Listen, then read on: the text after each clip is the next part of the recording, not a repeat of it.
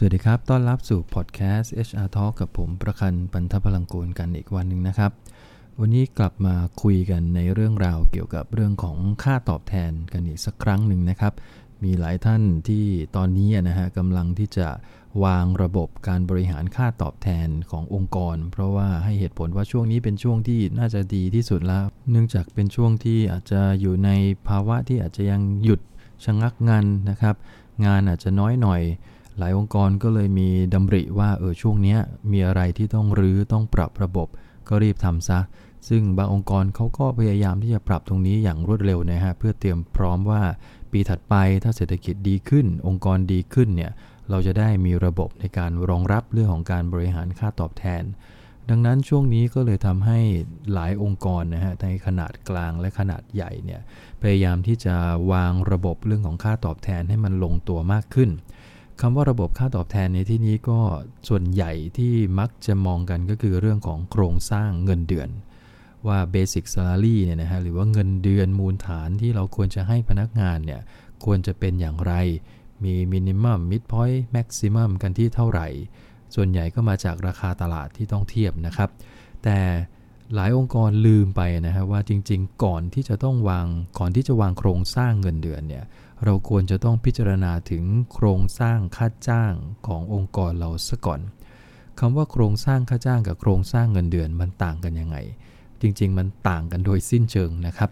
โครงสร้างเงินเดือนเนี่ยเรามองกันที่ตัวเงินเดือนเพียวๆเลย ว่าพนักงาน Basic Salary แต่ละเดือนที่ได้ไปเนี่ยในแง่ของค่าตอบแทนต่อเดือน เขาควรจะได้เท่าไหร่ โดยที่ไม่ไปรวมค่าจ้างอื่นๆเลยนะฮะ ไม่ว่าจะเป็นเบี้ยขยันค่าตำแหน่งต่างๆ นานาที่มันบวกเพิ่มเติมไปเนี่ย อันนั้นอะเราไม่จับมาอยู่ในโครงสร้างเงินเดือน เพราะฉะนั้นถ้าเราโฟกัสเฉพาะแค่เพียงโครงสร้างเงินเดือน แปลว่าอะไรแปลว่าเรากำลังเพิกเฉย หรือไม่ไปดูในมุมของค่าตอบแทนอื่นๆ ซึ่งบางครั้งเราลืมไปเลยนะฮะว่าจริง ๆ การมองค่าตอบแทนเนี่ยมันต้องมองในภาพรวมมากกว่า ที่จะมองแยกส่วน ดังนั้นสิ่งที่ควรจะทำก่อนที่จะพิจารณาเรื่องโครงสร้างเงินเดือนก็คือ ต้องพิจารณาถึงโครงสร้างค่าจ้าง ว่าองค์กรของเราเนี่ยมีองค์ประกอบของค่าจ้างเนี่ยครบตามหน้างานของแต่ละระดับหรือแต่ละตำแหน่งหรือไม่ โดยพื้นฐานแล้วนะครับ องค์ประกอบค่าจ้างเนี่ยคำว่าค่าจ้างจะประกอบไปด้วย 3 ส่วนใหญ่ ๆ ส่วนแรกเราเรียกว่าเงินเดือนมูลฐานนี่แหละครับ ก็คือเงินเดือนของพนักงานที่เข้ามาทำงานในแต่ละตำแหน่ง เรามีการกำหนดไว้ชัดเจนหรือเปล่าว่าตำแหน่งนี้อยู่ในระดับงานที่เท่าไหร่ตามคุณค่าของงาน แล้วเราจะเริ่มจ่ายเขาที่เท่าไหร่ แล้วก็มีช่วงให้เขาโตไปถึงเมื่อไหร่ที่เราเรียกว่าเพดานเงินเดือน หลายองค์กรไม่มีโครงสร้างเงินเดือนตรงนี้ ก็ทำให้ไม่มีเพดานเงินเดือนกำหนดไว้ ก็เลยทำให้พนักงงานทุกคนที่เข้ามาทำงานเนี่ยเติบโตในแง่ของเงินเดือนก็คือเงินเดือนขึ้นทุกปีไปเรื่อย ๆ ไม่มีที่สิ้นสุด ซึ่งมันก็อาจจะส่งผลให้ต้นทุนในแง่ของ Basic Salary ขององค์กรเราเนี่ยนะฮะมีปัญหาขึ้นมาว่าพนักงงานทำงานแบบเดิม แต่ทำไมเราต้องจ่ายเงินเดือนสูงขึ้นไปเรื่อย ๆ อันนี้ก็เป็นส่วนใหญ่ที่องค์กรมักจะพิจารณากัน โดยเฉพาะเรื่องของเงินเดือนนะครับ เพราะฉะนั้นค่าจ้างรูปแบบแรกในโครงสร้างค่าจ้างใหญ่เนี่ยสประเภทประเภทแรกคือเงินเดือนนะฮะซึ่งถ้าเรามีแรงงานระดับล่างอยู่ในโรงงาน เราอาจจะไม่ได้จ่ายเขาเป็นรายเดือน เพราะฉะนั้นพวกนี้ค่าจ้างก็คือค่าแรงปกตินั่นแหละครับ ที่เรียกว่าค่าแรงรายวัน ก็อยู่ที่พื้นฐานอัตราค่าจ้างขั้นต่ำที่รัฐบาลกำหนด ซึ่งบางองค์กรก็มีการขึ้นค่าแรงให้พนักงงานตามแต่ผลงานแต่ละปี อันนั้นก็ว่ากันไป แต่สุดท้ายแล้วเงินในหมวดนี้ก็คือค่าตอบแทนที่เราตอบแทนการทำงานในแต่ละเดือน แบบฟิกซ์เอาไว้เลย เป็นมูลฐานจริง ๆ ก็คือเงินเดือนหรือค่าแรง ส่วนค่าจ้างประเภทที่2นะครับในการบริหารค่าจ้าง ในการที่จะพิจารณาโครงสร้างค่าจ้างเนี่ยนะครับ ก็คือค่าตอบแทนเสริม หรือบางองค์กรเขาเรียกว่าค่าตอบแทนจูงใจทำไมเขาถึงเรียกแบบนั้น เพราะเรามองกลับไปแล้วนะครับว่าเงินเดือนเนี่ยมันไม่ได้จูงใจมากนัก คือหลายคนเขาบอกว่าเงินเดือนเนี่ยจูงใจให้พนักงงานทำผลงานดี เอาเข้าจริง ๆ แล้วมันมีแค่ส่วนเดียวนะครับ เพราะว่าอะไร เพราะเท่าที่จากประสบการณ์ที่ผมเจอมาเนี่ย พนักงานจะอยากได้เงินเดือนสูงขึ้นเรื่อยๆ ถูกไหมฮะ หรือไม่ก็เด็กจบใหม่เนี่ย ถ้าได้เงินเดือนไปก้อนหนึ่งแล้วตามที่เขาคาดหวังเนี่ย ทุกเดือนในปีนั้นเขาจะได้ในเรทนั้น ถูกไหมครับ เพราะราะฉะนั้นเดือนนี้เดือนถัดไปนะฮะ ถ้าขี้เกียจหน่อย เดือนถัดไปขยันหน่อย เขาก็ยังได้เท่าเดิม ดังนั้นเงินเดือนเนี่ยมันจะจูงใจหรือว่ามีพลังอย่างมาก ในช่วงแรก ๆ ที่เขาเพิ่งได้รับเงินก้อนนั้นนั่นแหละ หลังจากนั้นเดือน 10 เดือนที่ 4 5 6 7เนี่ยพลังเหล่านั้นของเงินเดือนมันจะค่อยๆ ลดลงลดลง มันก็เลยต้องมีค่าจ้างเสริมเข้ามา ที่จะกระตุ้นจูงใจให้เขาสร้างผลงานที่ดี ซึ่งจุดนี้เองเนี่ยมันก็คือเรื่องของเงินโบนัสประจำปี ซึ่งไปผูกกับผลงานขององค์กร แล้วก็ไปผูกกับผลงานของพนักงาน ราะฉะนั้นค่าจ้างเสริมในบ้านเราเนี่ยนะฮะในในประเทศไทยเนี่ยส่วนใหญ่ก็จะมีเรื่องของโบนัสนี่แหละครับเป็นองค์ประกอบหลักเลย แทบจะทุกธุรกิจที่มีการทำกำไรกันเนี่ยจะต้องมีการให้โบนัสพนักงาน เพราะว่าเป็นตัวกระตุ้นเพื่อจะบอกว่าถ้าคุณทำผลงานดีแบบนี้ในปีหน้าหรือดีขึ้นกว่านี้องค์กรจะพิจารณาเงินก้อนนี้มากขึ้นในปีถัดๆไป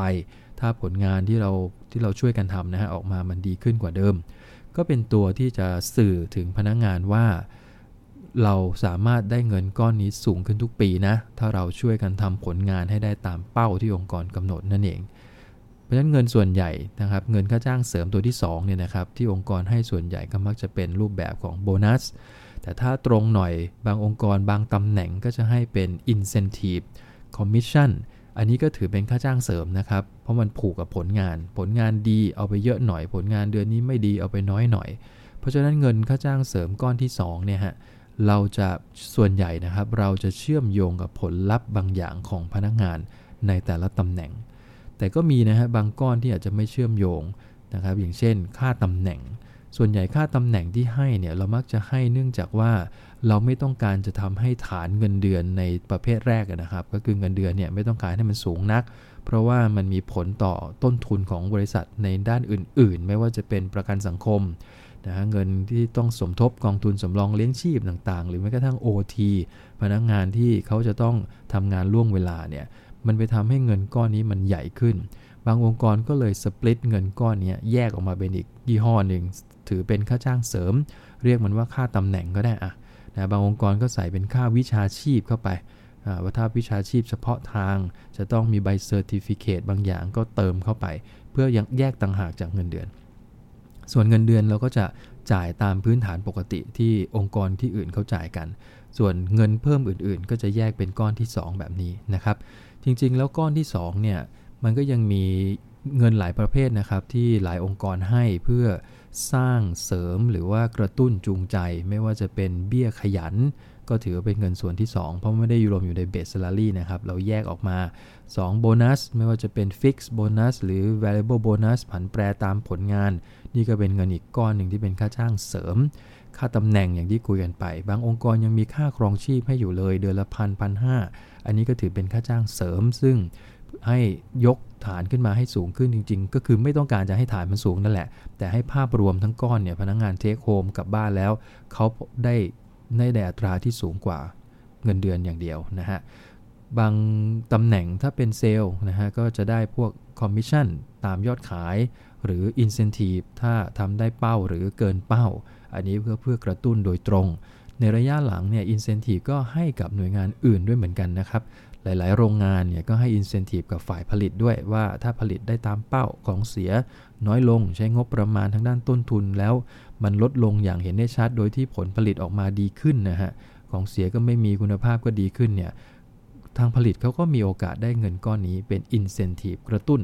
นะฮะเซลล์ก็ได้ถ้าขายได้เกินเป้าหรือถึงเป้านะฮะหรือว่าในบางองค์กรก็ให้ไปถึงทางด้านเทคนิชเชียนนะฮะที่เข้าไปช่วย ซ่อมบำรุงดูแล maintenance เครื่องจักรให้สามารถจะรันได้ตลอดเวลาโดยที่เกิดอาการ break down น้อยที่สุดเนี่ยนะครับเขาก็จะได้เงินก้อนนี้ไป ซึ่งส่วนใหญ่ incentive เนี่ยเรามักจะให้กับตำแหน่งที่ผูกกับผลลัพธ์ได้โดยตรงนะส่วนทางด้าน Back Office บัญชีการเงิน HR IT ส่วนใหญ่จะไปได้เป็นก้อนโบนัสแทน เพราะ Incentive ผูกลำบาก เพราะส่วนใหญ่ตำแหน่งที่เมื่อกี้เล่าให้ฟังในหน่วยงานสนับสนุนเนี่ย จะเป็นหน่วยงานสนับสนุนจริงๆนะฮะคือไม่สามารถวัดผลลัพธ์ที่เอื้อให้เกิดผลกำไรได้โดยตรง เพราะฉะนั้นตัว Incentive ส่วนใหญ่มันคือ Profit Sharing อยู่แล้ว ดังนั้นถ้าเราไม่สามารถจะวัดได้ตรงๆ เราก็มักจะบอกว่างั้นเอาผลลัพธ์ใหญ่แล้วกัน ถือว่าหน่วยงานพวกนี้สนับสนุนให้องค์กรเกิดผลลัพธ์ใหญ่ ดังนั้นบางองค์กรเขาก็ตั้งกฎเกณฑ์ชัดเจนเลยนะครับ ว่าถ้าเป็นเซลล์นะฮะ production หรือ maintenance ที่ได้ incentive ไปแล้วบางส่วนเนี่ย อัตราโบนัสที่ให้จะลดลงนะ บางองค์กรเนี่ยเซลล์มีกำหนดมาเลยว่าเซลล์ไม่มีสิทธิ์ได้โบนัสนะ เพราะอะไร เพราะคุณได้คอมมิชชั่นอินเซนティブไปแล้ว แต่ว่าพนักงงานแบ็กออฟฟิศจะได้โบนัสในภาพรวมว่าถ้าองค์กรได้กำไร เขาจะได้ในสัดส่วนตามผลงานของเขาด้วยเหมือนกัน ซึ่งมันก็ทำให้เเรียกว่ามีความเป็นธรรมในในน่านของการแนวหน้าขององค์กรกับแนวซัพพอร์ตนะครับ อันนี้ส่วนใหญ่จะเรียกว่าเป็นเงินค่าตอบแทนก้อนที่ 2 ก็คือเงินเสริมเพื่อสร้างกระตุ้นแรงจูงใจ ตอนนี้เราคุยกันไป 2 ประเภทแล้วนะครับ ประเภทที่ 1 คือเงินเดือนมูลฐาน ประเภทที่ 2 ก็คือค่าจ้างเสริมอื่น ๆ ที่กระตุ้นจูงใจให้ผลลัพธ์หรือผลงานดีขึ้น ประเภทที่ 3 ก็คือ เงินตอบแทนความยากลำบาก ที่ภาษาอังกฤษเขาเรียกกันว่า hardship allowance นะครับ เงินก้อนนี้ มันเป็นเงินก้อนพิเศษนะครับก็คือให้ในกรณีที่งานของพนักงานคนนั้นหรือตำแหน่งงานนั้นเนี่ยจะต้องไปผจญกับความยากลำบากทางกาย หรือว่าเอาร่างกายตัวเองไปทำงานในสภาพแวดล้อมที่มันมีผลกระทบต่อร่างกายของเขา เช่น ในองค์ประกอบของโรงงานที่ร้อนมาก ๆ หรือ ในห้องเย็นมาก ๆ ที่ต้องทำงานอยู่ในนั้น 8 ชั่วโมงติดกันนะครับ แม้ว่าจะมีชุดป้องกันความเย็นความร้อนให้นะครับ เพียงแต่ว่าสภาพที่เขาอยู่เนี่ยมันค่อนข้างจะทำให้เขาไม่ไม่ปกติ เราก็เลยต้องมีการตอบแทนเงินก้อนนี้ไปให้ ส่วนใหญ่เงินก้อนนี้เรามักจะให้กับตำแหน่งในระดับล่างในโรงงานซะส่วนใหญ่นะครับ ส่วนถ้าเป็น knowledge worker ปริญญาตรีจบมาเนี่ย เราไม่ค่อยจัดประเภท ค่าจ้างก้อนนี้ให้อยู่แล้ว เพราะว่าเขานั่งทำงานในออฟฟิศยกเว้นบางตำแหน่งที่ต้องไปออกไซต์งานปีนตึกสูง เราอาจจะให้เป็นครั้งคราว หรือจะให้เป็นตัวบวกกรณีที่ต้องไปไซต์งานก่อสร้างเป็นต้น ซึ่งเงินก้อนนี้อย่างที่เรียนนะครับ มันเป็นเงื่อนไขแยกต่างหากว่าตำแหน่งนั้นมันต้องไปผจญกับความยากลำบากบางอย่าง เราก็เลยจะให้เงินก้อนนี้ไป เพราะฉะนั้นโดยองค์ประกอบของค่าจ้างท่านก็ลองพิจารณาดูนะครับว่าองค์กรของท่านเนี่ย โครงสร้างค่าจ้างของเราเนี่ยครบหมดทั้ง 3 ประเภทนี้ไหม 1. เงินเดือน ผมเชื่อว่ามีอยู่แล้ว ทุกบริษัทต้องมีเงินเดือนมูลฐานแน่นอน 2. ค่าจ้างเสริมล่ะ ท่านมีสักกี่ตัว ในแต่ละตำแหน่งหรือบางองค์กรก็แยกเป็นเลเวลนะครับ ในระดับบริหารจะมีค่าตำแหน่ง มีค่ารถค่าน้ำมันให้ พวกประเภทนี้คือเราเรียกค่าจ้างเสริม เพื่อจูงใจผลงานหมดเลยนะครับ หรือระดับกลางเราอาจจะมีค่าตำแหน่งลดหลั่นลงมา มีค่าวิชาชีพ นะมีค่าเรื่องของภาษาต่างๆ ถ้าเขาต้องใช้สมมุติขึ้นนะฮะ ส่วนระดับล่างก็อาจจะเป็นค่าครองชีพบางอย่างที่บวกเสริมเพิ่มเข้าไปให้เงินเดือนหรือภาพรวมมันดูสูงขึ้น สังเกตว่าเงิน 2 ก้อนแรกเนี่ยมันเป็นเงินที่มันต้องรวมกัน เวลาท่านจะเทียบการแข่งขันกับตลาดเนี่ยนะครับ เราจะตัดก้อนที่ 3 ออกไปเลย เราจะไม่เอา hardship allowance ไปรวมอยู่ในการเทียบ ค่าจ้างปกติ เพราะอะไร เพราะก้อนที่ 3 เราให้เนื่องจากมันผิดปกติ แต่การเปรียบเทียบค่าจ้างในตลาดเนี่ยเขาจะเทียบในภาวะปกติหมดเลย 8 ชั่วโมงทำงาน ภาวะไม่มีเงื่อนไขใดๆทั้งสิ้น ตรงเป๊ะนะครับ อันนั้นเราจะเทียบกัน เพราะฉะนั้นการเทียบตรงนั้นก็คือเอามูลฐานมาบวกด้วยค่าจ้างเสริม เท่ากับเท่าไหร่ เวลาเทียบเราก็ต้องเทียบแบบนั้น เพราะฉะนั้นโครงสร้างค่าจ้างมันก็เลยสำคัญ เวลาเราจะออกแบบโครงสร้างเงินเดือน มันก็ต้องพิจารณารวมถึงค่าจ้างรวมทั้งหมดด้วยเหมือนกัน ถ้าท่านจะ